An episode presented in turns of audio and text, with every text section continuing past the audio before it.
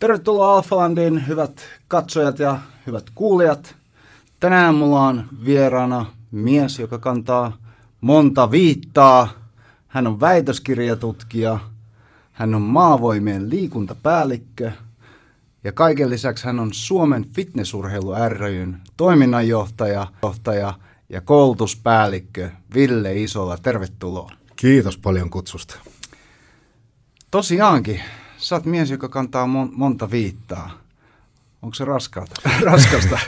joo, no joo. Tota, kyllä se välillä on, välillä on mutta to, kyllä mä niin kuin monessa yhteydessä, kun tästä monet kysyy, niin et onneksi ne hyvin paljon tukee toisiaan. Et ehkä ei muuten pystyisikään tekemään tai kantamaan näin montaa viittaa, jos ne olisi aivan eri joo. aihealueita.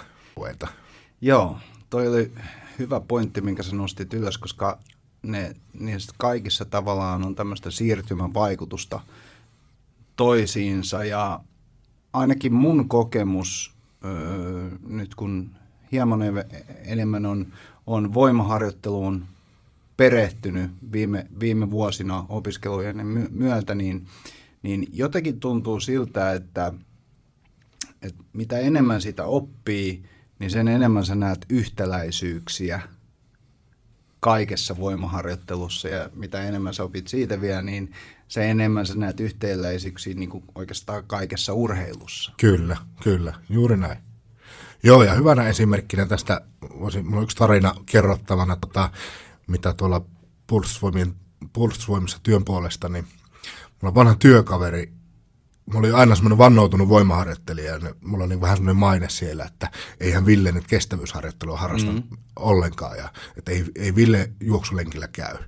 Ja sitten mä tota, työkavereissa sanon, että he, hei Pasi, hei, että nyt mä, mua kiinnostaa tämä kestävyysharjoittelu. Että mä huomasin, että tästä kestävyysharjoittelusta, tästä on hyötyä voimaharjoitteluun. Niin sitten se Pasikin oli se, että, ei, tota, että nyt Ville rasti seinään. Ville kertoi ensimmäistä kertaa, että kestävyysharjoittelusta on hyötyä. Että, että näin, näin juuri, että kun tietämys on lisääntynyt, niin sitä oppii näkemään kokonaisuutta mm. paremmin ja, ja niin kuin näkee sen holistisuuden siinä. Ja, ja se onkin, mikä on innostanut entisestään sitten itseäni tälleen väitöskirjatutkijana, niin lähteä tutkimaan sitä asiaa ja niin kuin ylipäätään haluaa tietää asiasta enemmän. Joo, aivan varmasti. Ja, ja toi, toi, just niin kuin sä sanoit, niin, niin kestävyysharjoittelu, niin, tai kun sä kysyit sieltä sun kaverilta, joka oli vannoutunut kestävyysharjoittelija, niin, niin mun mielestä sekin osoittaa semmoista tietynlaista nöyryyttä, mikä tulee tavallaan ton opintojen myötä, että sä tajuut sen, että okei, että mä en tule koskaan tietämään kaikkea ja kannattaa kysyä mieluummin ihmisiltä, Kyllä. jotka tietää asiasta, niin pääset nopeammin sitten siihen pisteeseen, mihin haluat päästä. Kyllä, kyllä. Hei, äh, niin kuin mä sanoin, niin sä koulutat Puolustusvoimilla äh, liikunnanohjausta vai... Joo. Kerro omin sanoin, mitä sä teet Puolustusvoimilla. Joo, eli mun tehtävä on maavoimien liikuntapäällikkö.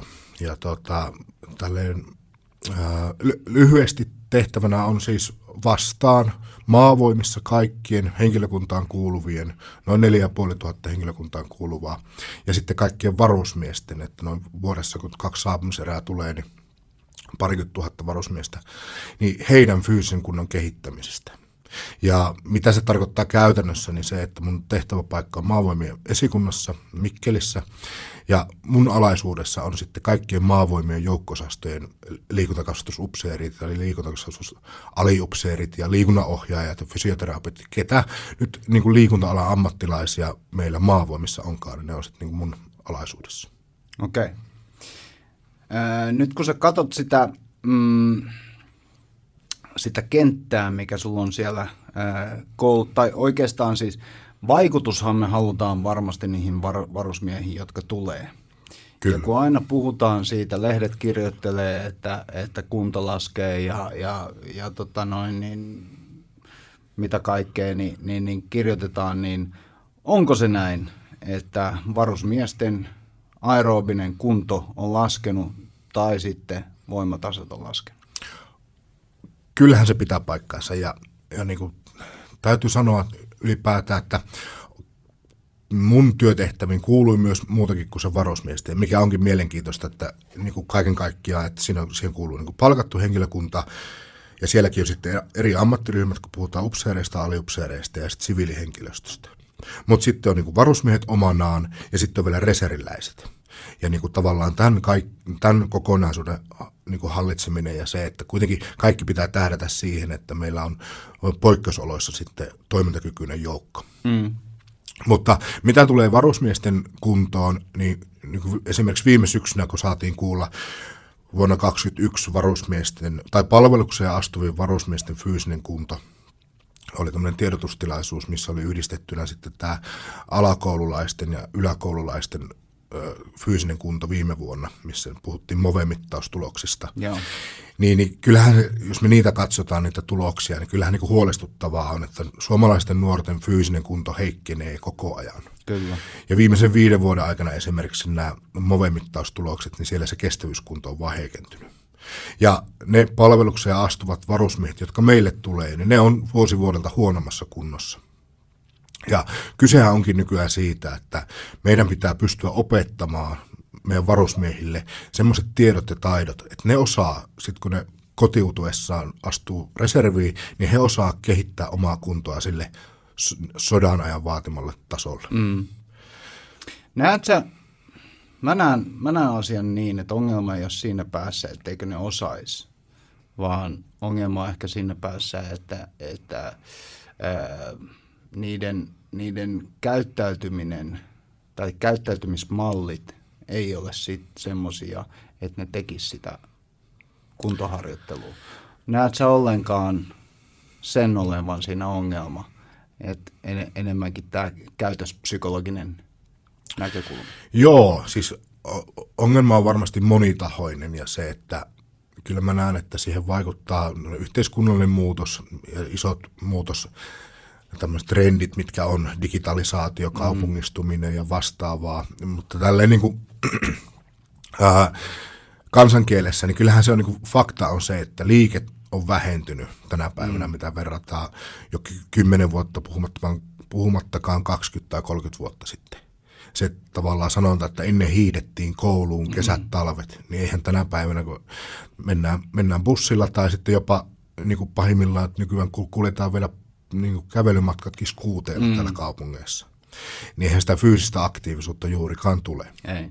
Mikä selittää sitten niin kuin hyvin paljon sitä fyysisen kunnon alenemaa. Ja sitten myös se, että koronapandemia, mikä tässä oli, niin on edelleen, niin kuin entisestään vauhdittanut sitä passiivisuutta. Aivan varmasti. Joo. Ja niin kuin me saatiin silloin U K K-instituutin Tommi Vasankarilta kuulla viime syksynä niistä MOVE-mittaustuloksista ja niistä, että, että arviolta kolmekymmentä–neljäkymmentä prosenttia korona vielä entisestään lisäsi passiivisuutta nuorissa. Niin kyllä mä niin kuin niin sanotusti jopa vähän niin kuin kauhulla odotan, että, mm. että mitä se tulevaisuus tulee olemaan sitten niin kuin nuorten fyysisen kunnon osalta, jos, jos se jäi niin kuin päälle se, se passiivisuus, mikä korona toi. Kyllä. Millä tavalla te mittaatte nykyään äh, esimerkiksi kestävyyskuntoa?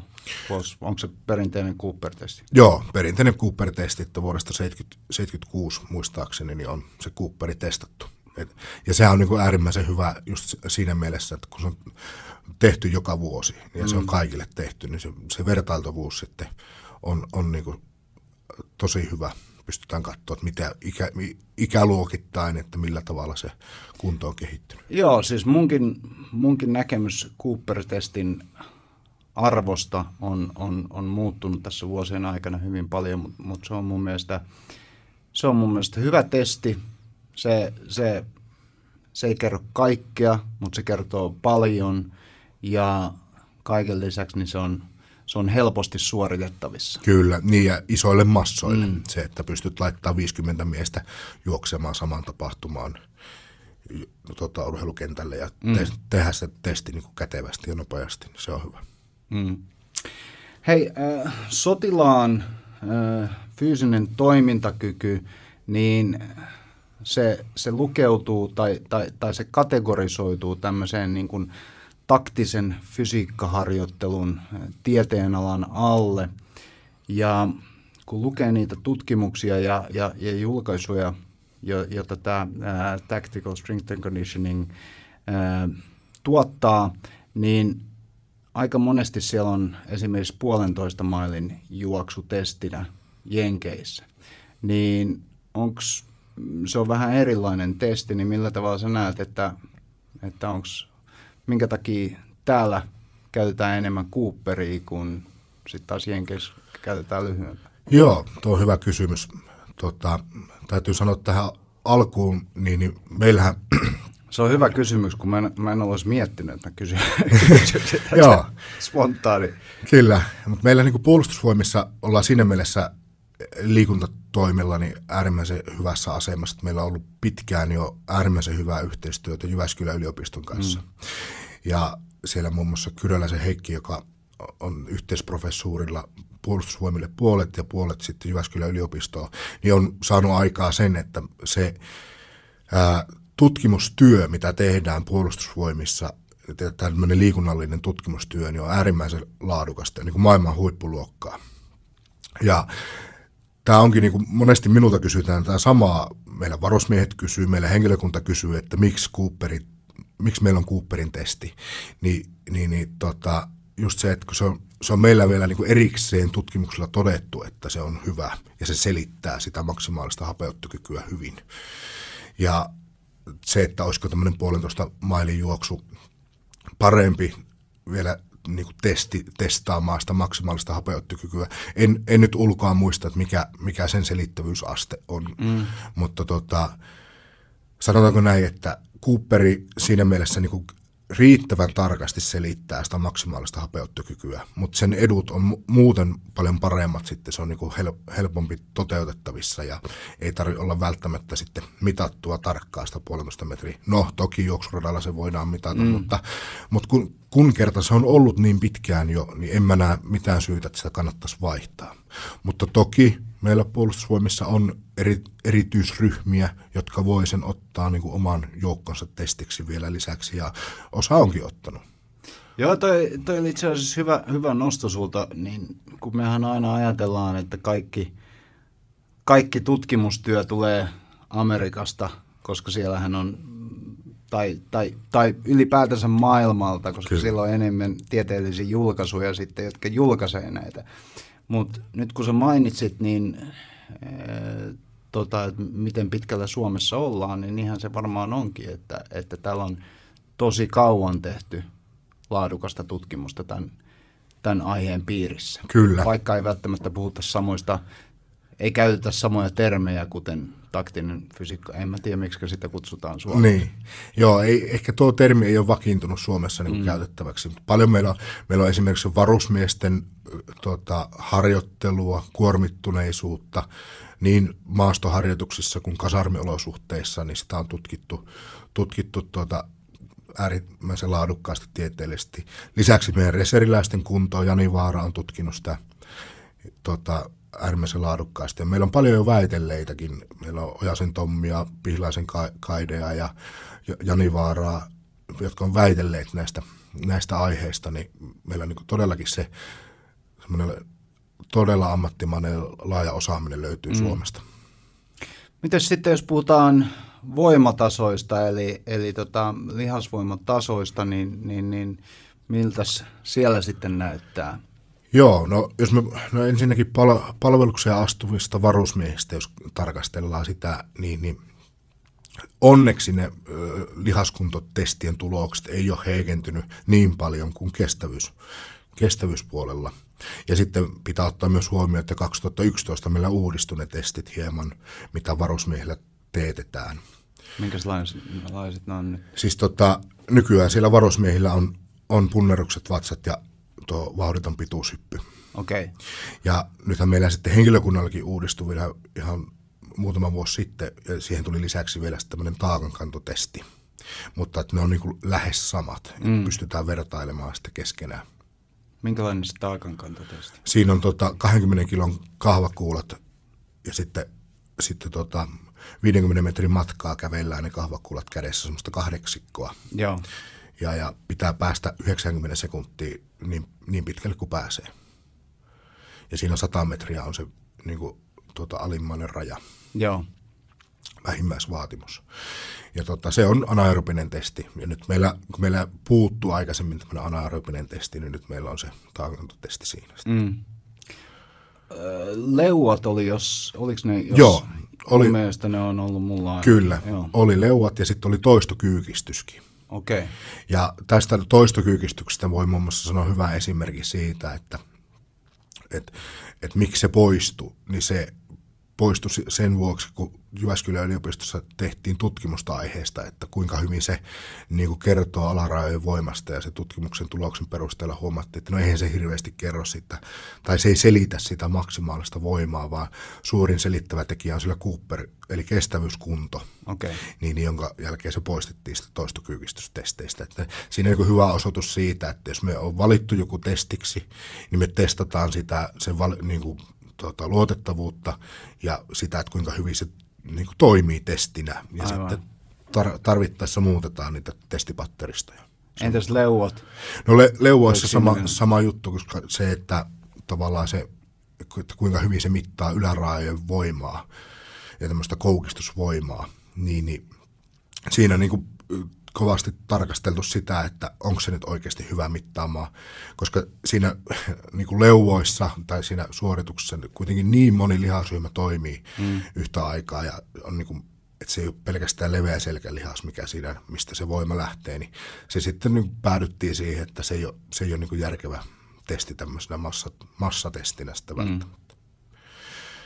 Mutta niin kuin tähän voimatuloksiin, että missä kunnossa meillä sotilaat on, niin voisi olla vielä paremmassakin, ja meillähän onkin tämä voimaharjoittelu nostettu niin kuin nyt tämmöisen liikuntakoulutuksen uudistuksen myötä uudelleen framille, ja niin kuin uudella tavalla sen merkitys on aivan eri, mitä se oli aikaisemmin. Mutta tota, niin kuin ne testit, testit sinänsä niin on, on käyttökelpoiset ja tota, kertoo riittävästi siitä, mm. esimerkiksi punneruksikin, että kuinka hyvin se mittaa, tai kuinka hyvin se korreloi esimerkiksi penkkipunneruksen maksimituloksen kanssa, niin aika hyvin. Joo, Joo ei kyllä mä uskon kanssa, että, että tota noin, niin, tossa, tossa mitä sä selitit, niin on, on, on järkeä. Olisin ajatellut, että, että leuanveto olisi hyvä mittari, mutta ei se ehkä sitten ole. Joo, ei se niinku tommoseen massamaiseen, niin. Jos meidän pitää niinku kaikki testata varusmiehestä. Niin. Niinku ja toi on monesti semmoinen asia, mitä ei välttämättä ihmiset mieti, niin. että, että jos mietitään vaikka, että, että okei, että ponnistusvoimaa, niin totta kai se olisi hyvä mitata jollain forceplateilla, että mm.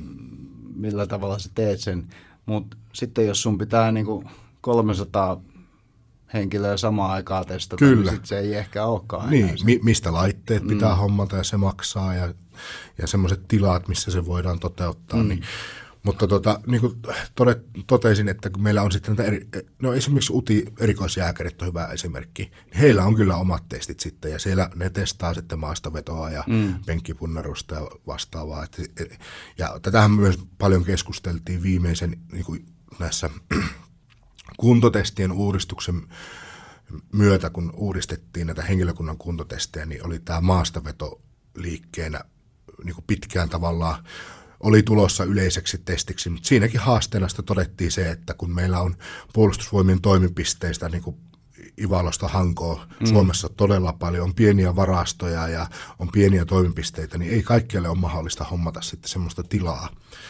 missä tota, pystyy vetämään maasta. No niin se pitäisi on. levytankoja ja levypainoja hommata, niin että se ei ole niin kuin järkevää mm. sitä. Se on, se on varmasti ihan totta. Ja siis olisi tietenkin hyvä, että se olisi niin, siitähän ei ole kyse. Kyllä. Mutta, mutta, mutta minkälaiset, kun sä puhuit erikoisjääkärien testeistä, maastaveto- ja penkkipunnerustestit, niin minkälaiset ne on? No siellä on, mä en ihan tarkkaan... Tu- ihan Onko tarkka- ne maksimi vai? Tota, ne on submaksimaaliset. Submaksimaaliset. Joo, en muista mikä toisto, toistomäärä siinä on, on siinä testinä. Mutta tota... Heillä on todella laajat ja siellä on tehty tutkimustakin ja meillä niin tehtiin maavoimallisesti semmoista to, suorituskykytutkimusta ja tuota, Puolustusvoimien tutkimuslaitos siinä on ollut tekemässä. Mutta tuota, siellä on niin äärimmäisen laadukkaat ne testipatteristot kyllä. Okay. Mutta mä en nyt ulkoa muista, että kaikkeen, mitä kaikkea siihen kuuluu. Mutta siellä on muun muassa sitten juoksua, juoksua tota, painoliivien kanssa ja mm. kaikki, kaikkea mahdollista. Joo. Ja niillähän se varmasti onkin vähän helpompi suorittaa, kun on, on pienempi joukko. Ja, kyllä. Ja, ja, ja, näin, ja, ja voidaan olla aika varmoja, että ne kaikki osaa ne liikkeet, eikä niitä tarvitse kouluttaa. Kyllä, sitä. Juuri näin. Sitten erikseen. Joo, tota, miksi, miksi sun mielestä sotilaan tulisi tehdä voimaharjoittelua? No niin, nyt päästiin lempiaiheeseen. No ensinnäkin tota, se, että tästäkin on tehty meillä laadukasta tutkimusta. San, Santtila Matti, joka on yksi, yksi myös väitelleistä, entinen puolustusvoimien liikuntapäällikkö, niin hän havaitsi omassa väitöskirjatutkimuksessaan esimerkiksi sen, että varusmiehet ja varusmiesten koulutus on liian niin kuin, ikään kuin kestävyyspainotteista siinä mielessä, että ne, se, ei, se varusmieskoulutus ei haasta riittävästi voimaominaisuuksia. Niin kuin yleisesti voidaan sanoa, että, että varusmieskoulutukseen tarvitaan lisää voimaharjoittelua. Mutta sitten myös taas kun me katsotaan maailmalla, mitä tutkimuksia on tehty sotilailla, niin ymmärretään, että taistelu, niin kuin nykyaikainen taistelukenttä, se on, se on teknistynyt, mm. se on muuttunut aivan erilaiseksi, mitä se oli puhumatta, tai niin kuin toisen maailmansodan aikana esimerkiksi. Se, että nyt tarvitaan niin kuin nopeita liikkeitä ja se taistelu on pääsääntöisesti niin asutus, asutuskeskuksissa, niin jolloin tavallaan se nopeus, nopeus on niin kuin ihan eri luokkaa. Ja se, se luo myös sen, että kun nope, se on nopeampaa se liikkuminen, niin sitten tarvitaan enemmän voimaa. Ja semmoinen yleinen niin kuin konsensus on, on siitä, että sotilas tarvitsee maksimivoimaa tänä päivänä ihan eri tavalla, mitä, mitä aikaisemmin. Ja tämä on myös meillä otettu huomioon nyt sitten kaikessa koulutuksessa, niin varusmiehille kuin myös henkilökunnalla. Millä tavalla sä näet, että, että tämä löydös viedään sitten käytäntöön? Eli, eli se, että me saadaan myöskin varusmiehet ymmärtämään se ja, ja tota noin, niin myöskin ö, kantahenkilökunta ymmärtämään se. Mä en tiedä, mä en ole pitkään aikaa ollut puolustusvoimille edes käymässä, niin, niin, niin en osaa sanoa, mutta silloin kun mä kävin armeijan, niin, niin, niin ö, silloin jotenkin... Kantahenkilökunta näytti erittäin viinaan menevältä, ainakin Joo. siihen aikaan, niin, mutta se on varmasti muuttunut, niin varmasti siihen aikaan palomiehet ja poliisitkin oli erittäin viinaan meneviä. Joo. Se on muuttunut, se on muuttunut todellakin ja ihan se täysin se kulttuuri, se on jo minun virassaoloaikanakin muuttunut vielä, niin kuin, vielä entistä enemmän semmoiseen, sanotaanko urheilijamaiseen elämään. Niin jotenkin mulla on semmoinen fiilis. Joo, mutta... Tuo, tuohon kysymykseen, että miten, miten tämä saadaan käytäntöön, niin, niin, niin. Aikaisemmin, aikaisemmin varusmieskoulutuksessa niin tavallaan se liikuntakoulutuksen tavoite on ollut ö, tota, li, tämmöisen elinikäisen liikuntakipinän sytyttäminen. Ja mm. me ollaan käytetty slogania Suomen suurin kuntakoulu, osa varmaan katsojista ja kuulijoista se tämän muistaa. Ja yeah. tavallaan semmoisen, niin kuin, että se elinikäinen liikuntakoulu, tai tämmöisen li, liikuntakipinä sytyttäminen. Mutta me niin kuin havaittiin ja havahduttiin siihen, että se on, se on vähän turhan abstrakti tavoite ja vähän liian semmoinen, niin kuin, että siitä ei oikein saa kiinni, että, mist, mm. että missä se syttyy se kipinä ja mitä se tarkoittaa se kipinä syttyminen. Niin... Nyt tämän uuden liikuntakoulutuksen uudistuksen myötä, kun myös koulutushan meillä uudistui kaksituhattakaksikymmentä, niin siinä samassa sitten liikuntakoulutus uudistui, niin siinä niin tuli selkeästi kaksi tavoitetta. Meillä on kestävyyden ja voiman kehittäminen.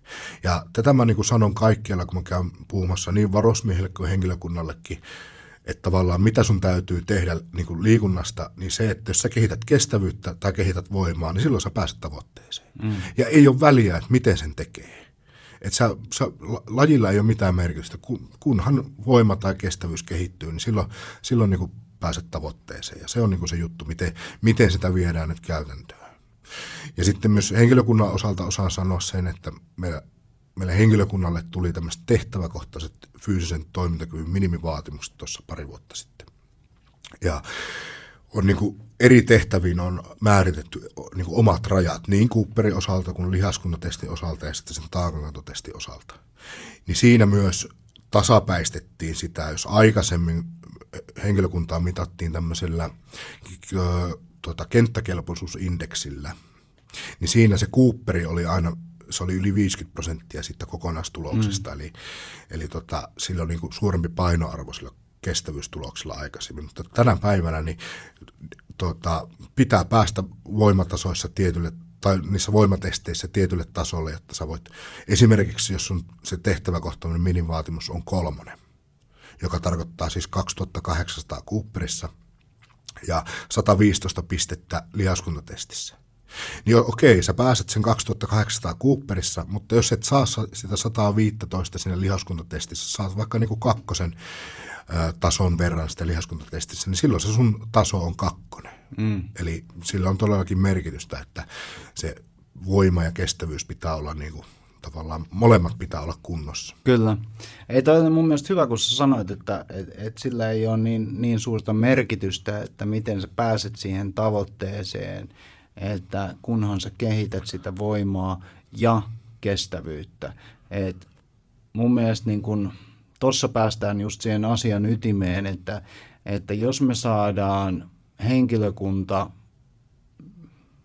tai oikeastaan koko kansa ymmärtämään sama asia, että meidän pitää kehittää voimaa ja kestävyyttä, niin mä uskon, että, että sillä saadaan suurta merkitystä aikaiseksi. Se, että miten ne sen toteuttaa, että toteuttaako ne sen harrastamalla crossfittiä tai kiipeilyä tai, tai fitnessä tai mitä ne nyt sitten valitsee tekevänsäkin. Se on, se on tavallaan niiden asia, että miten ne tekee sen. Sitten me asiantuntijat voidaan ehkä ohjeistaa, että millä tavalla sä voit harjoittaa sitä omaa lajia, jotta siitä tulee monipuolisempi, kehittää sua paremmin. Kyllä, juuri näin. Juuri näin. Ja just se että tavallaan, että meillähän kansalliset liikuntasuositukset tällä hetkellä tavallaan yksi slogani on siellä, että liiku omalla tavalla. Mm. Ja se on mun mielestä myös, sitä mä niin kuin omassa päivätyössäni korostan ja, ja ylipäätään kaikille sitä, että se oma tapa liikkua, niin kuin se, että ei mua saa pelaamaan jääkiekkoa. Joo. Esimerkiksi. Se, että meilläkin työpaikalla on jääkiekkovuoroja ollut, niin, niin ei mua saa sinne pelaamaan, kun mä en osaa. Mm. Niin en mä halua lähteä sinne niin kuin häpeämään ja kaatuilemaan niin sinne. Niin se ei ole se mun tapa kehittää sitä mun kuntoa. Että se, mitä mä osaan parhaiten, niin on voimaharjoittelu ja sitten myös juoksuharjoittelu. Niin. Siellä mut näkee kyllä. Joo, siis toi on mun mielestä just tärkeää se, että, että, että saadaan ne ihmiset ymmärtämään se, että se, se, se jääkiekko on tosi hyvä tapa kehittää monia omia ominaisuuksia. Kyllä. Mutta ehkä sen lisäksi vielä sä voisit lisätä näitä ja näitä juttuja, jotta siitä tulisi vielä parempi. Kyllä. Niin sillä tavalla niin kun saisi sitä viestiä perille. Joo, kyllä. Ja sitten myös se, että ei, ei tuomita ketään sitä, mm. että mitä, hän, mitä lajia hän tekee. Joo. Se vaan, että se mitä hän tykkää tehdä, niin kunhan siinä se voima tai kestävyys kehittyy, niin silloin, silloin niin kun pääsee todella pitkälle. Kyllä. Mä oon, mä oon, mä oon täysin samaa mieltä. Hei, nyt kun puhutaan tämmöisestä ä, taktisesta fysiikkaharjoittelusta, en mä tiedä, onko mä keksinyt nyt sen, sen nimityksen vai, vai, vai mistä, jostain englanninkielisestä mä oon lainannut sen, mutta ä, kun tää kuuluu tai monesti näkee tutkimuksissa ja julkaisuissa, niin, niin, niin puhutaan siitä, että, että taktisiin ammattiryhmiin niin kuuluu sotilaat, mm-hmm. poliisit, palomiehet, ensihoitajat, tämmöiset niin kuin ensilinjan viranomaiset, niin, niin, niin. näet sä, että, että se on samaa syytä, miksi esimerkiksi ensihoitaja tarvitsee voimaharjoittelua? Joo, näen. Ja kyllä, ja varmastikin siis se, miten näitä voidaan kategorisoida tai mikä heitä yhdist, näitä ammattiryhmiä yhdistää, niin on se, että tavallaan se työ itsessään kuormittaa eri tavalla. Mm. Ja, se, ja se vaatii tiettyjä voimaominaisuuksia, tiettyjä kestävyysominaisuuksia. Niin sitten me, sit me voidaan niinku kategorisoida ne tämmöiseksi taktiseksi ryhmäksi. Niin, niin kyllä ehdottomasti, ja se, sehän ja se niinku onkin hyvä tapa tarkastella sitten, kun niissä on kuitenkin sitten sotilaan, Mikä, mitkä niin kuin sotilaan tämmöisiä perus, perustehtäviä on, operoidessa, niin siellä on se haavoittunut evakuointi ja sitten siellä on tota rakennukseen hyppääminen ikkunasta tai ponnistaminen ja, ja että siellä on niin paljon semmoisia samanlaisia elementtejä mm. kuin esimerkiksi palomiehen työssä. Kyllä. Niin, niin on, on, onkin niin kuin järkevää tarkastella sitä tolleen. Joo. Yksi just semmoinen elementti, mikä, mikä mullakin tulee mieleen, joka yhdistää näitä kaikkia ammattiryhmiin, niin on, on, on se, että me joudutaan liikkumaan kantaen taakkoja. Joo. Esimerkiksi, niin kuin sä sanoit just sotilaasta, että kun sotilas liikkuu vaikka rappusia ylös, kyllä, niin sillä on aina joku X määrä varustusta päällä, kyllä, minkä se joutuu kantamaan, kyllä, itsensä mukana. Tänä päivänä viisitoista kilosta semmoinen kaksikymmentäviisi kiloa. Mm. Joo, se on, se on just, just sama, sama meilläkin palomiehillä, niin, niin, niin olisiko se nyt kahdeksantoista kiloa, mitä se painaa pelkästään sammutusvarustus, puhutaan ö, kypä, kypärä ja, ja, ja, ja suoja-asu, saappaat ja, ja sitten tota, ö, toi, toi paineilmalaite, joo, niin pelkästään se yhdistelmä niin on, on mun, ei kun taitaa olla muuten enemmän, no anyway. Kyllä. Niin, niin se on jo sama luokkaa, niin, kyllä, aika paljon. Ja sitten tietysti lisäksi niin monesti joudutaan kantaa erilaisia varusteita, mikä, mit, mitkä ää, luo omat sitten vaatimuksensa. Kyllä. Mm. Mutta miten tämmöisissä, kun jos ajatellaan, ää, monestihan maallikko saattaa ajatella siten, että et, et okei, että jos tämä jos tää työ on raskasta, mm. eli että mä teen jo tavallaan voimaa ja kuntoharjoittelua siellä työssä, niin, niin minkä takia sun mielestä sitten pitää, pitää painottaa sitä, että esimerkiksi joutu, pitää tehdä voimaharjoittelua vielä työn lisäksi? Joo, toi on hyvä kysymys ja moni sitä, mä, mäkin törmään tuohon usein.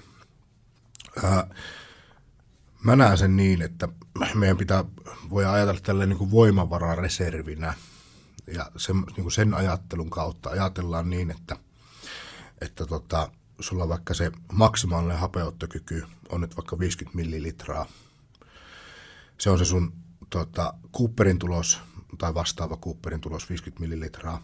Niin se, että jos sinä päivittäisessä työssä, ää, se sun, kun sä oot, teet sen työpäivän kahdeksan tuntia tai mitä, mitä se onkaan se vuoro, vaikka kaksitoista tuntia, niin jos sä joudut käymään silleen, vaikka tekemään sitä, menet portaita ylös ja mitä ne onkaan ne tyypilliset tehtävät, niin jos ne rasittaa sua sillä tasolla, että ne rasittaa vaikka siellä kolmenkymmenen millin tasolla, jolloin sulla jää niin kuin kaksikymmentä milliä mm. sinne reserviin.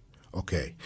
Mutta jos sä kehität sitä sun kestävyyskuntoa vielä niin, että se sun maksimi onkin kuusikymmentä, ja sitten kun sä teet sen päivittäisen saman työpäivän, niin sit sä, tota, se ei kulutakaan ja vaadikkaa sulta niin paljon, sulle jää enemmän sinne sitä reserviä, eli jää tässä tapauksessa kolmekymmentä milliä reserviä, jos aikaisemmin sun maksimi oli viisikymmentä ja nyt se on kuusikymmentä mm. ja sä teet sillä samalla tasolla. Niin tavallaan, että mitä enemmän sulla on sitä niin kuin reserviä siellä, niin sen parempi.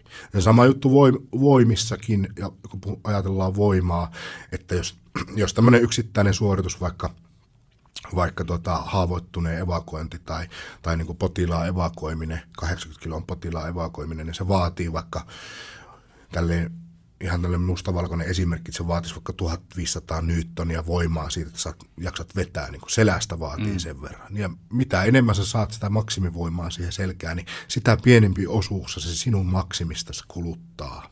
Aivan.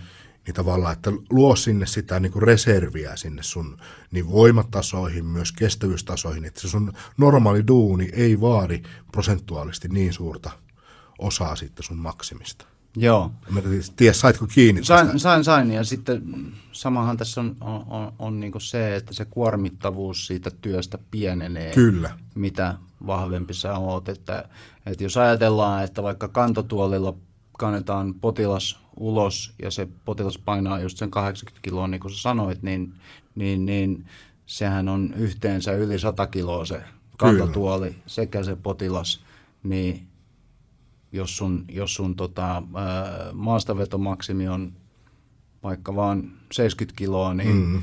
se kuormittaa sua huomattavasti enemmän, kyllä, Kyllä. Kun... Se olisi kaksisataa vaikka niin. Se maven tulos, kyllä. Juuri Just. Näin.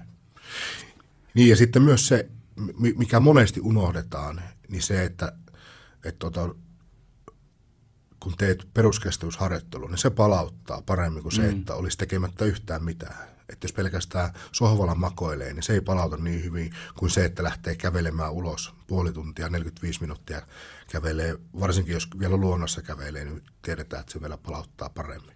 Joo. Niin myös tämä niin palauttava elementti siihen, että sen takia pitää, pitää harjoitella.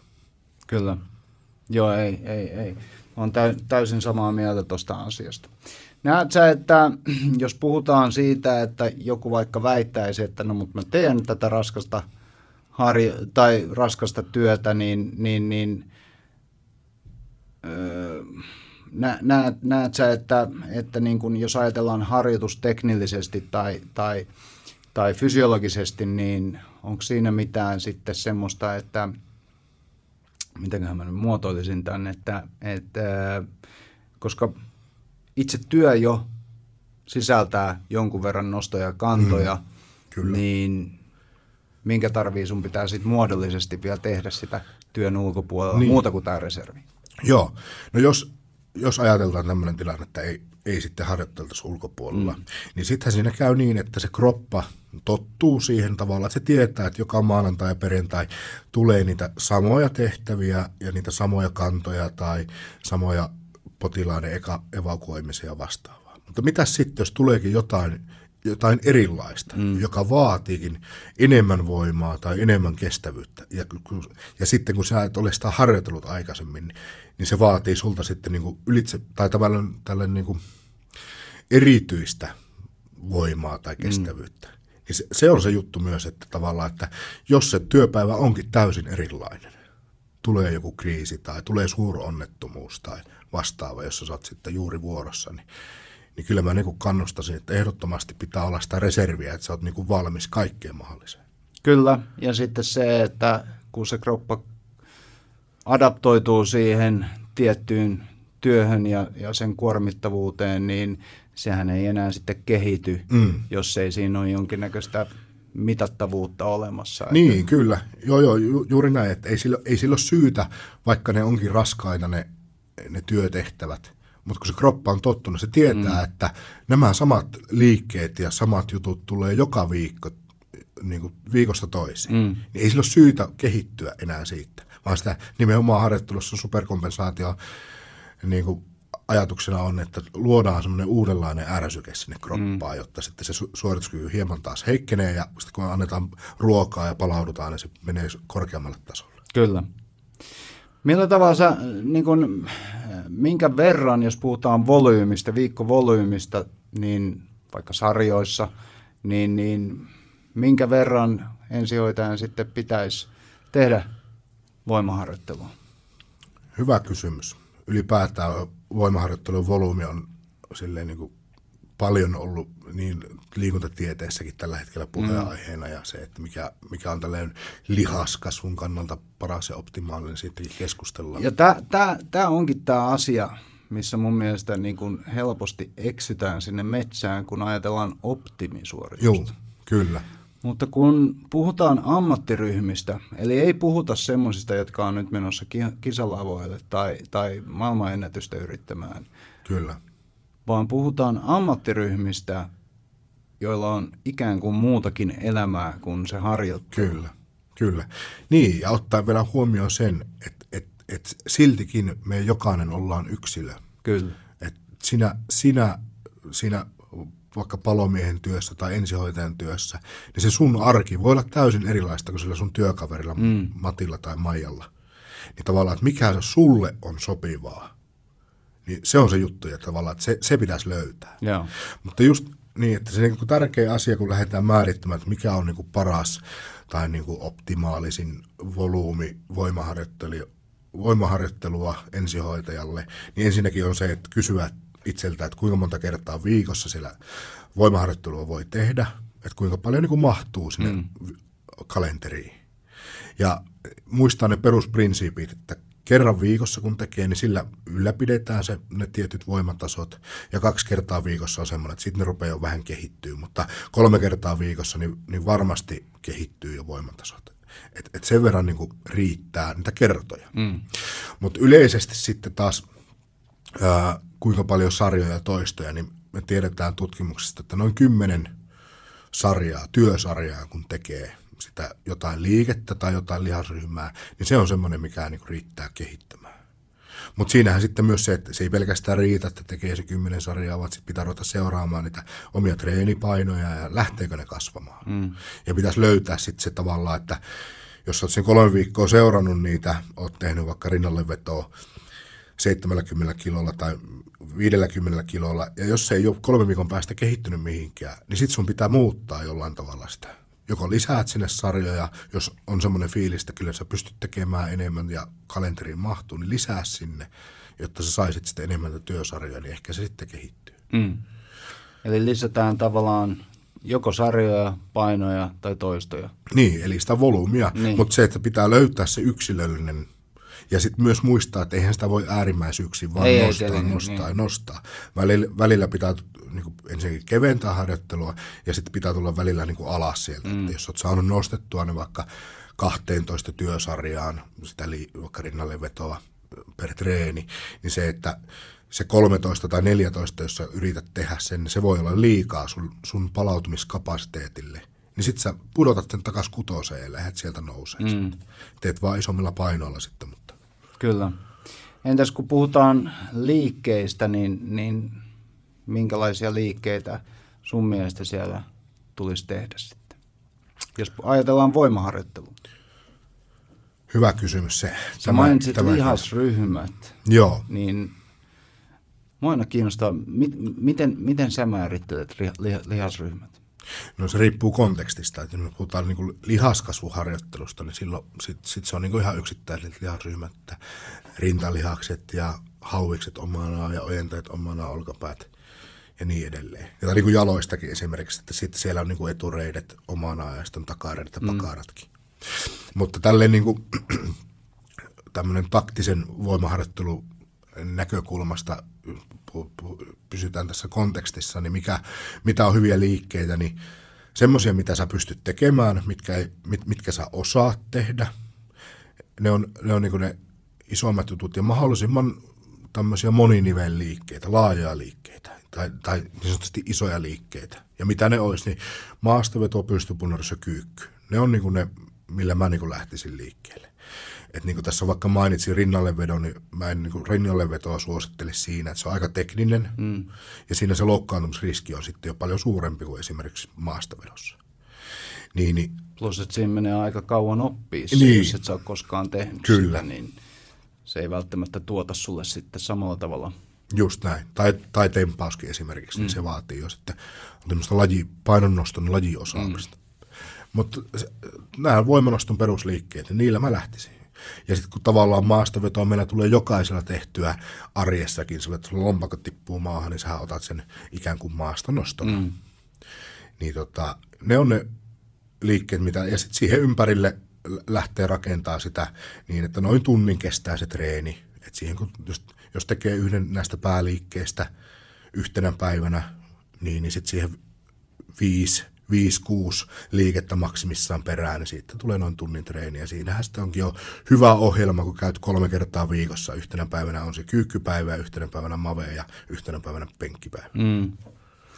Näin kun sä puhuit, äh, puhuit tuosta kontekstista, kontekstista, että jos ajatellaan lihaskasvua äh, ja joskus näkee kirjallisuudessa puhuttavan niin toiminnallisesta anatomiasta, eli, eli Eli tämmöisestä liikemalliajattelusta, että siellä olisi vertikaali- tai pystysuunnan työntöä ja vetoa, ää, sitten vaakasuunnan työntöä ja vetoa, sitten lannessaranaa ja, ja, ja kyykkyliikettä, niin onko siinä mitään järkeä sun mielestä? On joo, kyllä. Ja kyllä ehdottomasti lisäisin tuon, että sitten kun lähtee sitä ohjelmaa suunnittelemaan ja sitä, niin kun, että miten treenata, niin nimenomaan, että löytyisi nuo voimaharjoittelun perussuunnat sieltä. Mm.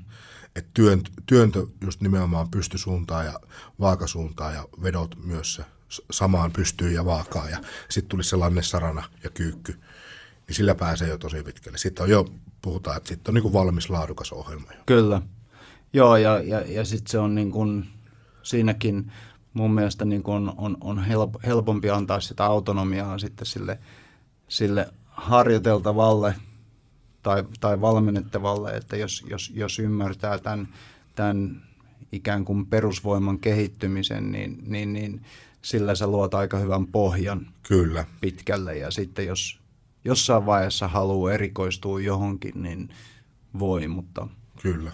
Joo, ja sitten nimenomaan sitten se liike, niin kuin skaala on, tai on mm. todella laaja. Että sit sä voit tehdä, Kyllä. niin kuin kyykkyäkin voit tehdä monella monella eri Kyllä, tavalla. Kyllä, just näin, että sä voit tehdä tangolla tai kahvakuulolla tai... Kyllä, hakkikyykyssä, mm. smittikyykyssä ja mitä ikinä. Just näin. Niin, niin se pysyy myös mielekkyys siinä harjoittelussa. Joo. Sitten.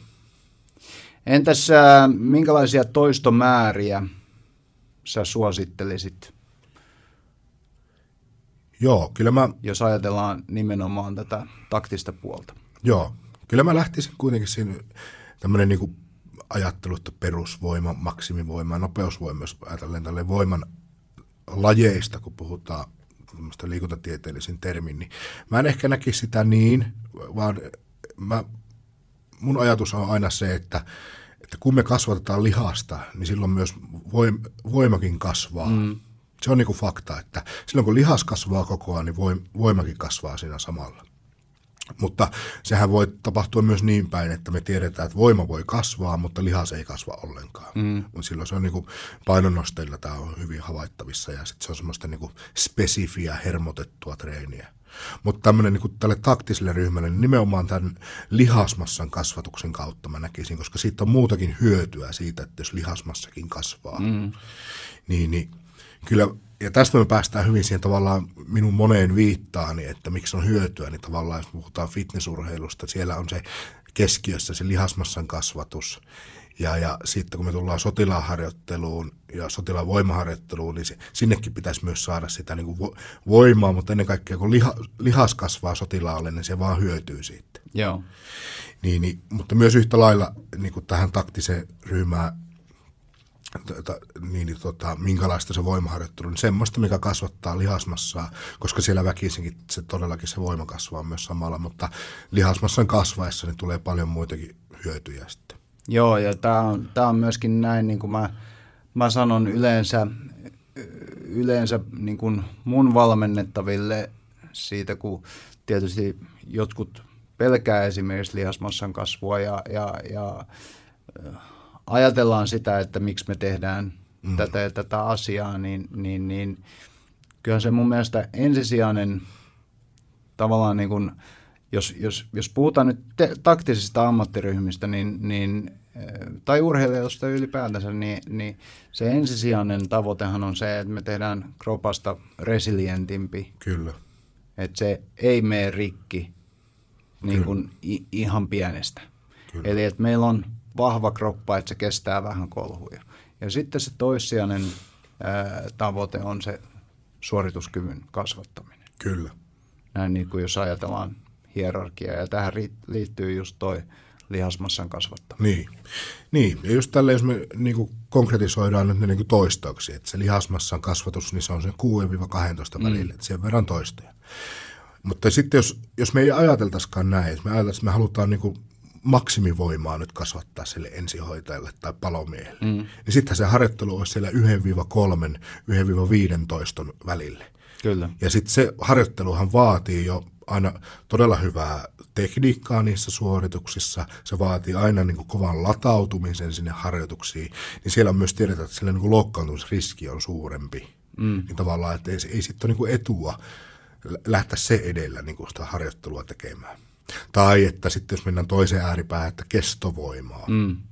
niin, niin just se, että tehdäänkin pitkiä toista ja tehdään yli viisitoista, kaksikymmentä, jopa kaksikymmentäviisi toiston sarjoja, niin siinä sitten monesti tulee myös niin, että ei, ei tavallaan tämmöinen keskittymiskyky riitä tekemään. Jos meillä on aina kaikki liikkeet tehdään kaksikymmentäviisi toistoa, niin se olisi aikamoista niin kuin jyystämistä, joo, niin sanotusti. Niin se tavallaan se perus hyvä keskitie on mun mielestä nimenomaan se kuusi kaksitoista ja se, mikä on niin kuin parhaiten sitä lihasmassan kasvua, mm. koska se kehittää sitä maksimivoimaa, mutta se kehittää se myös sitä kestävyyttäkin. Kyllä. Ja sitten se on ehkä, ehkä helpoin, helpoiten antaa vaikka aloittelijalle tämmöinen ohjelma, että lähdet tästä, kyllä, että sä teet nämä perusliikemallit tai että, että sä teet, teet vaikka sen pystypunneruksen ja mm. maastavedon ja kyykyn, niin kuin sä tuossa alkuun sanoit, ja tee kuusi kaksitoista toistoa näitä, niin kyllä, silloin pysytään aika semmoisessa hyvässä ohjelmassa, minkä sä voit tehdä yksi tai kaksi kertaa viikossa. Kyllä, kyllä, juuri näin. Ja sitten jos sä haluat sen lisäksi satsata tähän aikaan, niin, mm. niin, niin sitten sä voit kyllä ikään kuin optimoida sitä.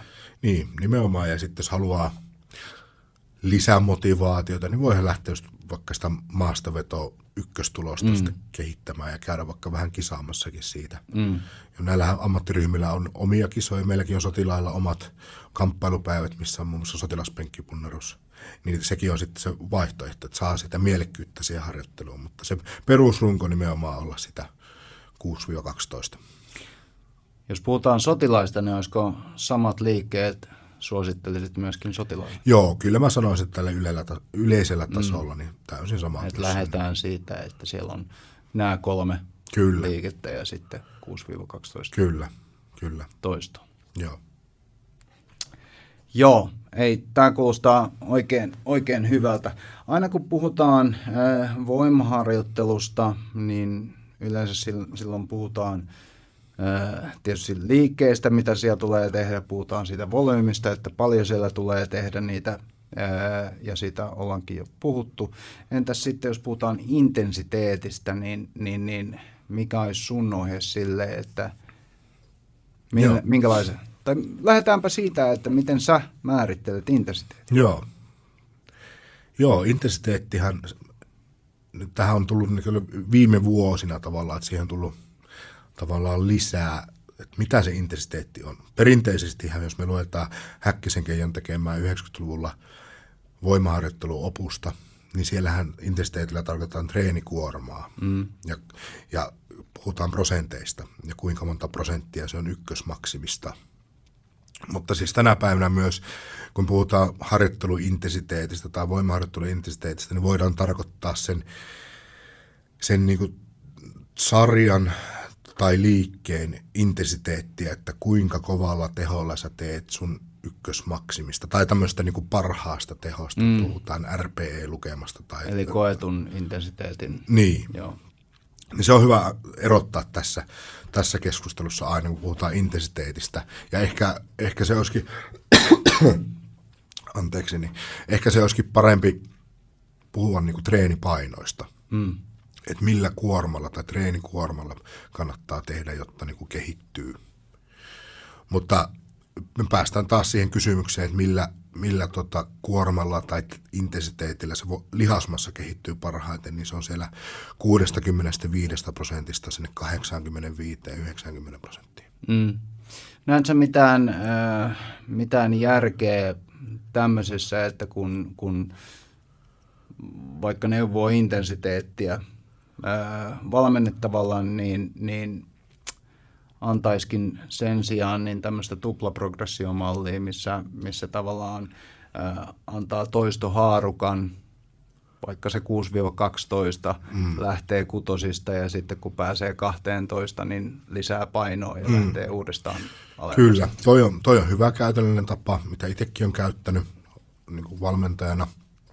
Ja toinen on nimenomaan se, että mä en ole ikinä tykännyt niitä, silloin kun itse muistaa kolmetoista neljätoista kesäisenä, kun aloitti voimaharjoittelua ja sitten jonkun ensimmäisen ohjelman sai, niin siellä oli, että hauviskääntö niin kuusikymmentäviisi prosenttia mm. ja sitten kuusi kahdeksantoista.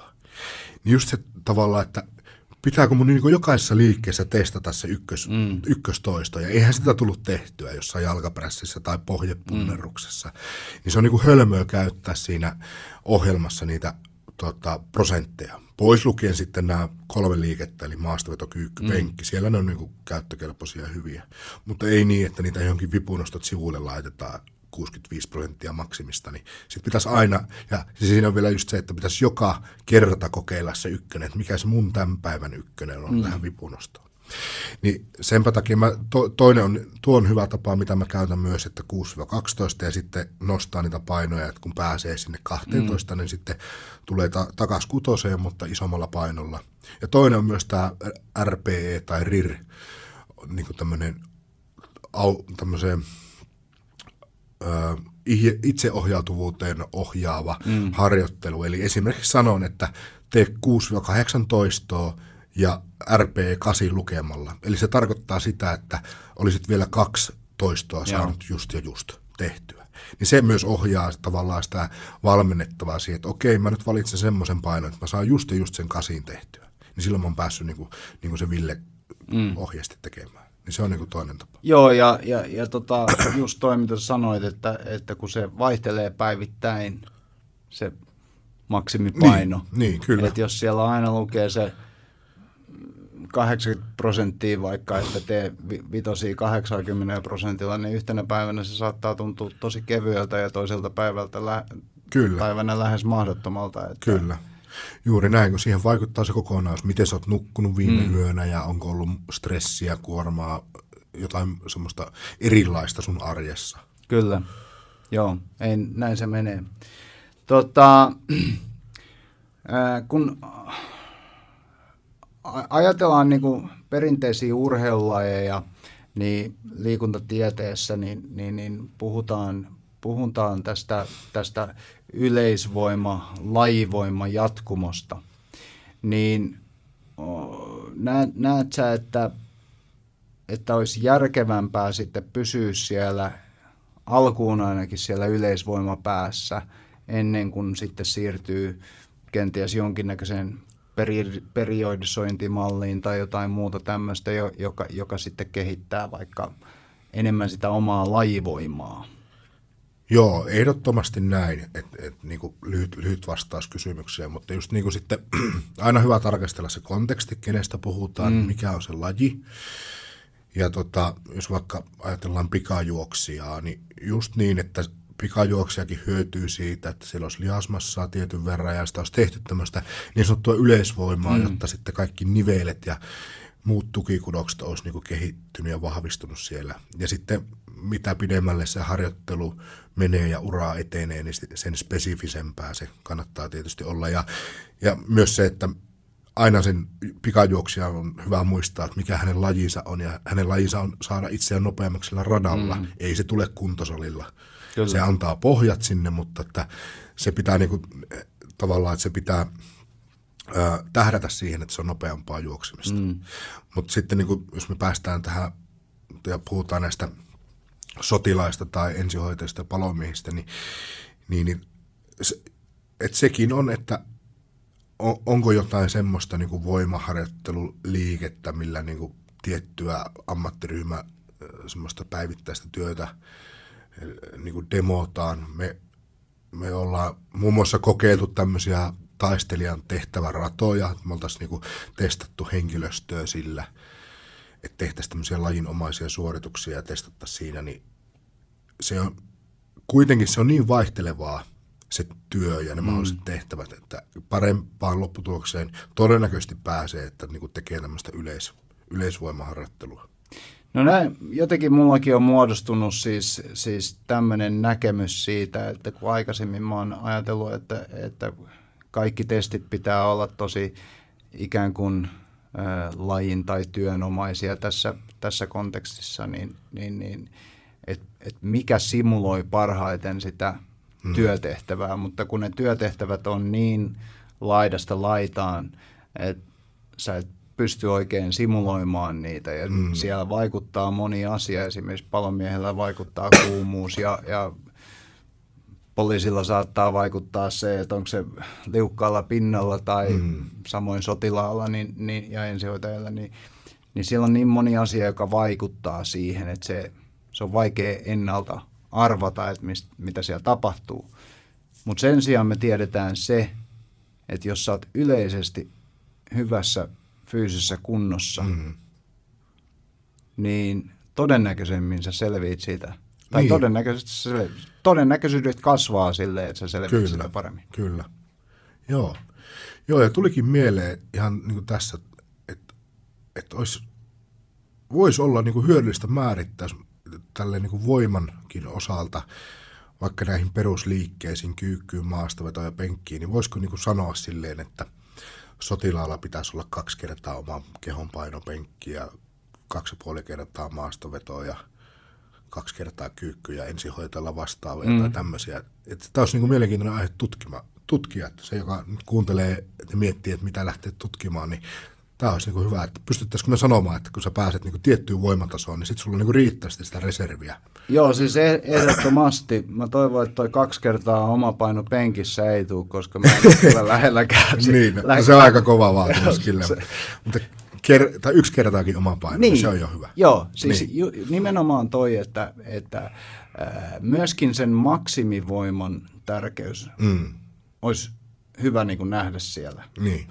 Että, että sulla olisi vaikka näissä perusliikemalleissa just, kyllä. puhutaan nyt vaikka maastavedosta ja, ja, ja penkistä ja kyykystä, niin että siellä löytyy se, se että oma kehonpaino on niin kuin mm. taakkana. Kyllä.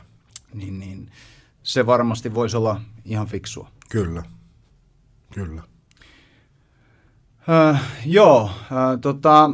Mm, Joo, tohon, tohon äskeiseen, niin se, sehän niin kuin tämmöinen yleisvoima, lajivoima, niin sehän sopii just hyvin tämmöisiin lajeihin, missä on joku selkeä kilpailukausi. Mm, mutta sitten kun puhutaan ammateista, ää, niin, niin siellähän ei ole tämmöistä suorituskautta, vaan se on ympäri vuoden. Niin, kyllä. Se vähän muuttaa sitä.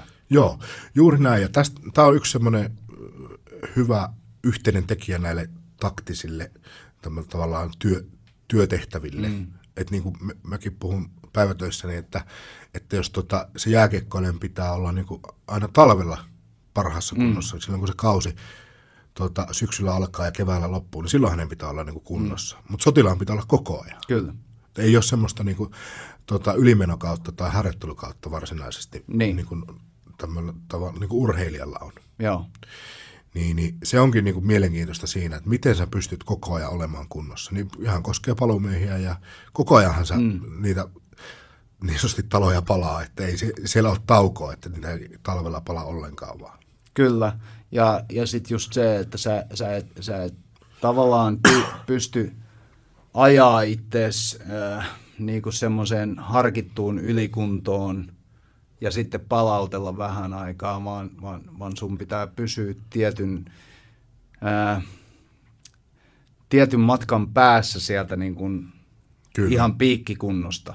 Että sä pysyt kyllä kondiksessa eikä tule loukkaantumisia tai, tai mitään tämmöisiä. Miten sä huomioit sitten sitä kyllä. muuta elämää? Kyllä. Tästä tuli mieleen, moni kysyy multa ja sitä on keskustelusta, mikä on niin kuin paras laji sitten niin kuin sotilaalle, että miten hän mm. pystyy kehittämään niitä, kun sotilas tarvitsee voimaa, nopeutta, kestävyyttä, ketteryyttä ja kaikkia niin kuin ominaisuuksia. Niin kyllä se vaan, niin kuin fakta on se, että se on CrossFit-harjoittelu. Et siinä nimenomaan, siinä tulee ne kaikki elementit. Ja niin kuin näkisin myös niin palomiehille kuin ensihoitajille, niin jos pitää niin kuin yksi laji mm. valita, niin se on nimenomaan se CrossFit-harjoittelu, koska siellä vaaditaan tiettyä kestävyyskuntoa ja tiettyä voimaominaisuuksia ja pitää olla taitoa ja ketteryyttäkin. Mm. Joo, ei kyllä, mä, mä, mä oon samaa mieltä. Ainoa, minkä mä niin kuin siinä näen vaarana on se, että, ö, tai kun mä oon, mä oon käynyt monella CrossFit-salilla ympäri maailman, mm. ja, ja, ja se valmennuksen taso on tosi vaihtelevaa, mm. niin, niin, niin välttämättä niin, ää, tai se, se, se taso, valmennuksen taso on se, se vaikuttava tekijä siitä, että missä vaiheessa CrossFitista tulee vaarallista. Niin, mutta niinhän se on kaikissa lajeissa. Kyllä. Et ihan sama se on, niin kuin mä oon kuullut sun puhumaan fitneksessäkin, niin, niin, niin sen takiahan siellä on nykyään koulutus, kyllä. tasokoulutuksia fitnessvalmentajille, että ne tietää, mistä ne puhuu, eikä se ole aina vaan se joka on joskus itse kisannut ja juuri näin, juuri näin. Itse päässyt siihen. Mut joo, äh, näet, mä muuten laitoin sulle sen First Fit-testipatteriston äh, tai sen, tai sen äh, yhteen äh, tutkimusraportin, niin näet sä, että kun, jos ajatellaan nyt sotilaita, mm-hmm. ja ensihoitajia, poliiseja, mitä testejä niillä nyt onkaan, niin, niin näet sä, että tavallaan tarvii harjoitella sitä testiä varten erityisesti, vai näkisit sä, että se olisi järkevämpää vaan, niin kuin tuossa aiemmin puhuttiin siitä, että mm. pitää itseäsi kunnossa, yleisessä, yleisesti hyvässä kunnossa? No tos, taas lyhyt vastaus, niin ehdottomasti tärkeää se, että pitää itsensä hyvässä kunnossa. Mutta tästä, tämä on hyvä keskustelu, että miksi me testataan niin mm. puolustusvoimissa, miksi meillä on testit ja mitä ne niin kuin kertoo, mitkä niiden tehtä, niin kuin testien tehtävä on. Nehän tarjoaa työnantajille tietoa siitä, että, että onko se työntekijä riittävässä kunnossa, että hän suoriutuu siitä omasta tehtävästä. Mm. Ja tota, mitä sitten työntekijä saa, niin hän saa tietysti sen tiedon siitä, että kuinka hyvässä kunnossa mä olen siihen, siihen mun tehtävään vaadittuun kuntoon. Mutta niin kuin todettua, niin se, että, tai, tai sillä, että ei mun mielestä ne, ne on niin kuin huono motivaattori ne testit, koska tota, jos ihminen ei tykkää tai yksilö ei tykkää niistä testeistä tai niistä liikuntamuodoista, mitä siinä testeissä tehdään, niin eihän niitä, niin kuin, ei kukaan niin kuin testiä varten tavallaan harjoittele. Niin, ajattele just sitä, kun sä sanoit, että sua ei saa pelaa jääkiekkoon, niin, niin jos, se, jos se testi olisi jääkiekko, niin, niin se ei olisi joo, joo. motivoima, niin. Ei olisi muuten mullekaan. No juuri näin. Ja tämä on niinku hyvä, hyvä niinku ymmärtää aina tässä myös tässä, kun, sitten, kun tarkastellaan niitä tuloksiakin. Niin. Myös, ja, mu- muutenkin, ja varsinkin kun puhutaan sitten niinku ihan yksilötasolla yksilön kanssa siitä, että no mitkä ne sun kestävyystestin tulokset nyt olikaan tai lihaskuntotestin tulokset, niin aina hyvä, että et mikä se on se hänen lajiinsa sitten kuitenkin. Mm. Mutta ne on siinä mielessä niinku, tota, niinku käyttökelpoinen, niin kuin laitoit mulle luettavaksi sen, että et, et, et niiden avullahan me voidaan niinku todentaa, että meillä henkilöstö on, on niinku riittävässä kunnossa. Että ei tarvitse tavallaan niinku työnantaja olla huolissaan siitä, että nyt kun hän työntekijä tekee normaaleja työtehtäviä, että selviääkö hän mm. sieltä. Mutta tämmöinen niinku testaamisen kulttuuri, että ne, ne ketkä ei ole liikunnallisesti aktiivisia, niin ei ne niiden testien takia liiku. Ja en, siis niin kuin munkin täytyy myöntää, että en mä, en mä sitä Cooperia varten niin kuin omaa kuntoani kehitä. Mm. Ei se ole se mun juttu. Että ihan rehellisesti se, mitä mä, miksi mä liikun, niin mä haluan näyttää joskus hyvältä alasti. Mm. Siis se on niin kuin tavallaan se mun syvin motivaattori, tai niin kuin yksi isoimmista motivaattoreista, miksi mä liikun. En mä liiku mun työnantajani varten. Mm. Sitten kuitenkaan. Koska aina hyvä niin kuin muistaa tavallaan se, että et, et, et mitä mä haluan niin kuin ylipäätään. Ja tästä päästään, tästä päästään niin kuin hyvin keskusteluun siitä, että kun on, meilläkin on niitä niitä sotilaita, ketkä ei, ei suorita niitä testejä, niin semmoinen, joka ei oikeasti halua eikä kiinnosta, niin kyllä hän hakee sitten lääkäriltä niin sanotusti mm. lapuun, että hän saa, saa sitten vapautuksen niistä. Niin ei pitäisikään nähdä niitä semmoisena niin kuin pakkona. Mun mielestä pakko on huono motivaattori. Joo. Vaan pit, pitäisi saada se yksilö ymmärtämään, että hei, nyt kun mä liikun, mä pidän omasta kunnosta huolta, niin mulla on niin kuin arki on helpompaa ja työpäivät on iisimpiä ja elämä on muutenkin niin kuin parempaa. Mm. Ja lähteä sitä kautta niin kuin motivoimaan. Kyllä. Joo, mä näen, mä näen täysin samalla tavalla ton asian, ja se oli mun mielestä hyvä, että sä nostit ton esiin se, että et sä oot miettinyt sen syyn, että, että miksi sä liikut, koska toikin on semmoinen asia, mitä a, ei mietitä ja b, ei välttämättä uskalleta sanoa ääneen, että mikä se on se syy, kyllä, miksi kyllä. liikkuu. Ja vaikkakin aina, aina puhutaan paljon siitä, että saako ulkonäkö olla semmoinen ää, motivaattori meille, niin joo, me voidaan puhua siitä, mutta loppupeleissä se on aika tärkeä meille ihmisille. Niin, kyllä. Joo, joo. Ja, ja siis tavallaan, että mikä, me, mikä minä olen sanomaan jollekin Pekalle tai Maijalle siitä, niin, että et sä ton takia saa liikkua. Nimenomaan. Se nimenomaan. Just se, että, että, että oltaisiin tarpeeksi rehellisiä niin siinä asiassa. Ja ehkä mun, mun mielestä osittain niin kuin ongelma on myöskin siinä, että että jos puhutaan niin kuin ylipäätänsä terveydestä mm. tai, tai, tai puhutaan ylipainosta. Kyllä. Ylipaino vaikuttaa merkittävästi terveyteen, se on, se on, se on tutkittu ja, ja, ja suoranaisia seurauksia on ylipainosta, niin kuin negatiivisia seurauksia, mutta silti niin aina kun puhutaan ylipainosta, niin se liitetään jollain tavalla ulkonäköön. Mm, kyllä. Et ikään kuin siitä ylipainosta ei saa puhua, koska se loukkaa jonkun ulkonäköä. Mutta mun mielestä meidän pitäisi kääntää se asia niin, että me puhuttaisiin enemmän siitä ylipainosta ongelma, ongelmana terveyden kannalta. Kyllä, ja toimintakyvyn kannalta. Niin. Miten se vaikuttaa sun polviniveliin, niveliin ylipäätään? Tuleeko sinne kulmaa nopeammin tai lonkkiin? Mm. Onko te, teillä muuten äh, puolustusvoimissa, niin mittaaksette sitä kehän koostumusta? Joo. Joo, niin meilläkin on. Joo. Vuosittain testeissä niin otetaan pituus ja paino ja sitten katsotaan kehon painoindeksi siitä. Ja sitten useimmissa joukoissa on tällä hetkellä jo näitä kehon koostumuslaitteita, jos mm. katsotaan sitten. Ja mun mielestä se on siis fiksu. Mä ymmärrän, että, että se saattaa tuntua osalta ihmisistä, vaikka maalikoista, niin saattaa tuntua tosi vieraalta mm. se, että, että jos vaikka mennään nyt tonne jonnekin lakitoimistoon ja pakotetaan, että kaikki ottaa kehon koostumuksen, niin, niin mä ymmärrän sen, että se tuntuu, tuntuisi tosi vieraalta ajatukselta. Kyllä. Mutta sitten jos me ajatellaan täysin niin kuin suorituskyvyn kannalta ja terveyden kannalta, mm. niin sehän voisikin olla aika hyvä asia. Kyllä. Mä en sano sitä, että se motivoi niitä ihmisiä, niin, mutta se voisi olla hyvä asia. Niin, niin, kyllä. Juuri näin. Ja se on niin kuin lisätietoa siitä. Kyllä. Se, niin, niin, kyllä. Joo, siis mä kohtaan päivittäin tuohon, kuinka se on niin kuin tabu mm. tavallaan ja kuinka sitä niin kuin, just herkästi se niin kuin, aina otetaan se tavallaan se yksilön oikeuskeskustelu tai semmoinen mm. niin kuin kehonkuvaa ja se, että mikä sä olet arvostelemaan mua. Niin. Koska pitäisi, tuo on hyvä näkökulma, että nimenomaan tuommoisen toimintakyvyn ja terveyden, hyvinvoinnin kannalta sitä katsottaisiin sitä kehon koostumusta.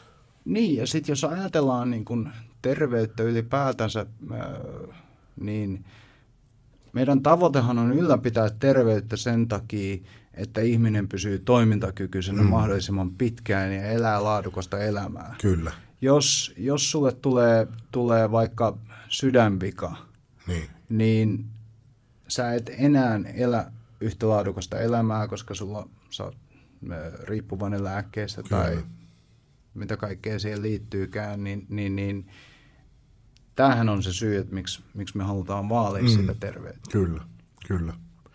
Joo, ja kyllä me ollaan muun muassa tuota keskusteltu meillä, että jos me otettaisiin, me pystyttäisiin määrittämään sotilaalle tämmöinen niin kuin ihanen rasvaprosenttitaso. Koska tämähän ei yleisesti mm. ole, rasvaprosenttiahan ei ole määritellyt, mikä on niin kuin terveyttä edistävä raja. Se, se on hankala määrittää, koska se on mm. niin yksilö kuitenkin sidonnainen. Kun taas sitten kehonpainoindeksissähän on. Mutta siinä on taas sitten ne omat haasteet, että sitten kun vähän lihasmassaa enemmän, niin sitten se, se ei ole niin luotettava sitten enää kertoa mm. sitä tila, tilanteesta. Mutta, mutta tuos, tuokin on sellainen hyvä tutkimuksen kohde, että olisiko, pystyttisikö tälle taktiselle ryhmälle esimerkiksi niin kuin määrittää jotain. Ja sitten tämmöistä niin kuin suositusta, että missä se rasvaprosentti olisi hyvä olla. Joo, ja toi on mun mielestä tosi, tosi kun sä ää, mainitsit taktiset ryhmät, niin, niin, niin siinähän on myöskin semmoista, että siellä, siellä ää, semmoinen, joka haluaa pysyä suorituskykyisenä, esimerkiksi sotilaan ammatissa, niin, niin siihen tietysti vaaditaan myöskin jonkun verran rasvaa. Kyllä. Siellä kehossa.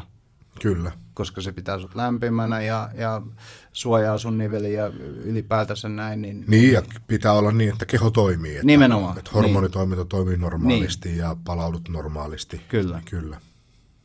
Joo, ei, se, se, on, se on ihan, ihan fiksu, että sitä, sitä mitataan.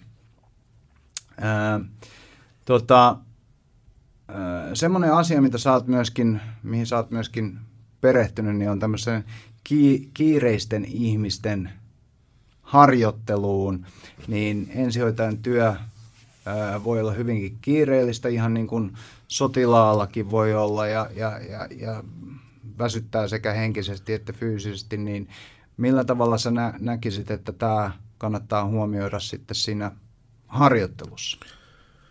Joo.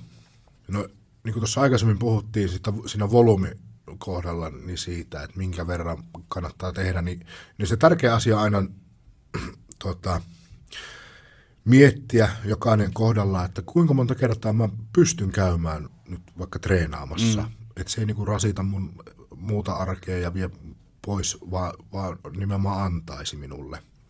Kun se, että vaikka me ollaan tässäkin sanottu, että tutkimukset sanoo, että pitäisi tehdä tuota kymmenen työsarjaa mm-hmm. voimaharjoittelua, että se on niin kuin parasta mahdollista ja optimaalista. Tai, tai että tälleen voimaharjoittelusta, että kuusi kertaa viikossa pääsee, niin silloin se, niin kuin se kehittyminen on niin kuin mm-hmm. parasta mahdollista. Mutta pitäisi päästä aina siihen, että okei, kuusi kertaa viikossa on niin kuin se paras mahdollisuus, mutta mikä minulle on sopivinta ja parasta, niin se, sitä mun kannattaa niin kuin lähteä mm. tekemään. Ja niin kuin ne perusprinsipit, kerta viikossa sä ylläpidät. Ja tässäkin niin kuin monesti me ollaan, me ollaan hirveän mustavalkoisia siinä, että no nyt mä en pysty tekemään kolme kertaa viikossa, niin mä nyt jätän sitä tekemättä kokonaan, kun ei mun kannata. Mm. Niin myös sekin joustavuusajattelu, että hei, nyt vaikka kesälomakausi, me on neljä viikkoa nyt lomalla ja me käydään perheen kanssa reissussa ja vastaavan, mutta silloin mä ehdin käymään kerran tai en, en jopa ollenkaan. Mm. Niin on, se on niin kuin fine. Okei, en kesälomalla käy ollenkaan treenaamassa, mutta sen jälkeen kun lomat on ohi, niin sitten mä pääsen treenaamaan kaksi kertaa viikkoa ja se kaksi kertaa viikkoa on semmoinen, että se riittää kehittää, niin, niin kuin lähtee siitä liikkeelle. Joo, ja siis äh, mun mielestä niin kuin tuossa kun aiemminkin puhuttiin sitä optimaalisuorituksesta, niin varsinkin tämmöisissä taktisissa ammattiryhmissä niin voisi enemmänkin puhua siitä jonkinnäköisestä volyymihaarukasta mm. mieluummin kuin se optim, optimi Kyllä. volyymi. Eli tässä on esimerkiksi, mä, oon, mä en tiedä onko tämä tutkimus sulle tuttu, varmaan tämmöinen kuin Iverson et al, Brad Schoenfeld ja Finland, Norum, niin kuin tämmöinen kuin No Time to Lift, Designing Time Efficient Training Programs for Strength and Hyper. Joo, Hy- joo. Tavallaan, että mikä on niin kuin vähiten, tai vähimmäismäärä, mikä riittää. Just näin. Niin. Ja tämä oli mun mielestä niin kuin tosi, tosi hyvä äh, löydös itselle, tai avasi ava silleen paljon, paljon niin kuin sitä ajattelua, että mikä se on, mihin, mihin niin kuin me halutaan tähdätä ja, ja, Kyllä. ja tässä muun muassa niin kuin sanotaan, sanotaan se, että recommended performing a minimum of four weekly sets per muscle group using a six to fifteen R M, niin kuin sä puhuit, niin, niin äh, se, se, se voisi olla niin kuin se minimi, Kyllä. mihin tähdätään. Kyllä. Ja kaikki siitä aina sinne kymmeneen, jopa mm. yli. On plussaa. On plussaa. Kyllä. Et jos mä lähtisin nyt, mun pitäisi mennä ää, vaikka puhumaan tuoreille ensihoitajille, ää, valmistuville ensihoitajille voimaharjoittelun tärkeydessä, niin, tärkeydestä, niin, niin onko mä väärässä, jos mä lähtisin tosta, että tehkää edes tää neljä sarjaa pystypunnerusta, neljä sarjaa maastavetoa, neljä sarjaa kyykkyyn, niin ei missään nimessä, juuri näin, kyllä. Ja sitten kaikki siitä eteenpäin. Niin, on. Kyllä. Ja sitten tavallaan, että kun sitä aikaa tulee mm. ja resurssia tehdä enemmän, niin sitten tee. Niin. Ja mä, mä monesti käytän sitä, että, että jahdataanko me optimia, sitä mitä niin kuin tutkimuksessa sanotaan, mm. vai se, sitä mikä on niin kuin joustavaa, realistista ja niin kuin su, su, oikeasti sulle sopivaa. Joo. Niin tavallaan tämän niin kuin ymmärtäminen just siitä, että ja sit tavallaan, että kun ne, ne vaikka tutkimuksessa on tutkittu jotain, että siellä on löydetty jotain, niin, niin se, että ei sitä voi niinku suoraan ottaa käyttöön, vaan mm. siinä pitää nimenomaan ymmärtää, että me tuodaan se, se yksilön elämään, että mitä se tarkoittaa siellä. Joo, ei mullakin niin kun täysin samat ajatukset tuosta, tuosta asiasta, että, että mä puhun monesti tämmöisestä optimaalisesta harhasta, että monestihan me ajatellaan, että kaikki asiat pitää olla mahdollisimman optimoituja. Joo. Toimimaan sen sijaan, että me ajatellaan sitä, että okei, että välttämättä se ei ole optimaali, jos ajatellaan vaikka ruokavalioa, niin. Että välttämättä se ei ole optimaali, mutta pidä nyt vaikka huoli siitä, että saat tarpeeksi proteiinia, niin sillä pääsee aika pitkälle. Kyllä. Yes. Hei, jos tehdään päivän aiheesta tämmöinen pieni äh, yhteenveto, niin äh, jos sun pitäisi suos- tehdä tämmöinen harjoitteluohjelma äh, ensihoitajalle, niin miltä se, se harjoitteluviikko näyttäisi tämmöisessä niin kuin pähkinänkuoressa? Joo, hyvä kysymys. Ja puhutaanko nyt vaan voimaharjoittelusta? Vaan voimaharjoittelusta. Joo. No, tota, ensin... Tämä on siis, mä, mä oon valinnut ää, keskittyä vaan siihen voimaharjoitteluun, koska muutenhan siitä tulee tosi niin, kyllä, laaja, kyllä. Se on vähän rajannut sitä. Kyllä, juuri näin. Mutta ensihoitajalle voimaharjoitteluohjelma, niin no ensinnäkin se olisi hyvä olla joko yksi tai kaksijakoinen, niin että joka kerta kun käy salilla, jos valitsee se yksijakoisen, niin, niin tota, tekee ne samat lihasryhmät ja siellä tulisi ne perusliikemallit. Ja sitten jos on kaksijakoinen, niin sitten siellä on joko yläkroppa tai alakroppa jaolla. Tai sitten se, mitä mä itse tykkään ja käytän paljon sitten just omille työkavereille ja, ja omille valmennettavillekin, jotka on tämmöisessä kiireessä, kiireessä elä, elämäntilanteessa, niin semmoinen kaksijakoinen, että tehdään niin, kuin niin sanotusti etu, etuketju tai etupuoli, mm. joka käsittää siis rinta, olkapäät, etureidet. Ja sitten toisella kertaa tehdään sitä niin takaketju, eli tehdään selkäpakarat, takareidet. Ja... Show muscles ja go muscles. Niin, niin kyllä. Joo, toi onkin hauska toi määrittely. Mut, mutta just silleen tulee sitten niinku jalkatreenit tulee joka, jo, joka tota, kerta. Ja, ja tämä on niinku se ensimmäinen tavallaan kysymys. Ja niinku liittyy myös siihen, että kuinka monta kertaa viikossa sä ehdit käymään mm. treenaamassa. Et jos kaksi kertaa viikossa käy, se on niinku maksimi, niin silloin tota, voi harkita jo sitä kaksijakoista ohjelmaa, mutta pääsääntöisesti sillä yksijakoisella. Tai jos kerta viikossa, mm. niin sitten se on yksijakoinen, eli tulee se koko kroppa aina tehtyä. Mutta sitten jos ehtii käymään kolme kertaa viikossa treenaamassa, niin silloin se on se kaksijakoinen. Ja jos on kaksi, neljäkin kertaa, niin edelleen se kaksijakoinen toimii hyvin. Ja sitten tavallaan, jos joskus on semmoinen viikko, että ehtii käymään jopa viisi kertaa, niin sitten ne vaan on plussaa, mitä enemmän käy. Ja sillähän sitä tulee sitä volyymiä sinne ja sitten siihen tulee vaihteluakin sinne mm. kivasti. Et, et siitä mä niin lähtisin. Ja toistot, niin, niin kuin puhuttu, niin kuusi kaksitoista ja, ja se, se treenikuorma, semmoinen, tota, että jaksat tehdä, että jää semmoinen kaksitoista varastoa. Että jos sä teit sen kymmenen toistoa, niin just ja just... Tai sille, että saat sen kymmenen toistoa tehtyä ja olisit saanut ehkä kaksi vielä mm. niin kuin nipin napin tehtyä. Että tulee niin kuin riittävän kovaa kuorma otettua myös niihin liikkeisiin. Ja kaksi minuuttia pitää taukoa aina sarjojen välillä, niin siinä päästään jo pääsee aika hyvin tämmöisellä ohjelmalla. Kyllä. Joo. Ei, oikein, oikein fiksulta kuulostaa. Olisi ollut vaikka kuinka paljon vielä kysyttävää, kysyttävää sulle... Muun muassa fitneks, fitnekseen liittyen, mutta ehkä me tehdään siitä toinen jakso niin, jossain vaiheessa. Seuraavaan kertaan. Niin, seuraavaan kertaan, niin, niin, niin näin. Hei, äh, paljon kiitoksia kun tulit. Oli, oli tosi mukava saada sut tänne.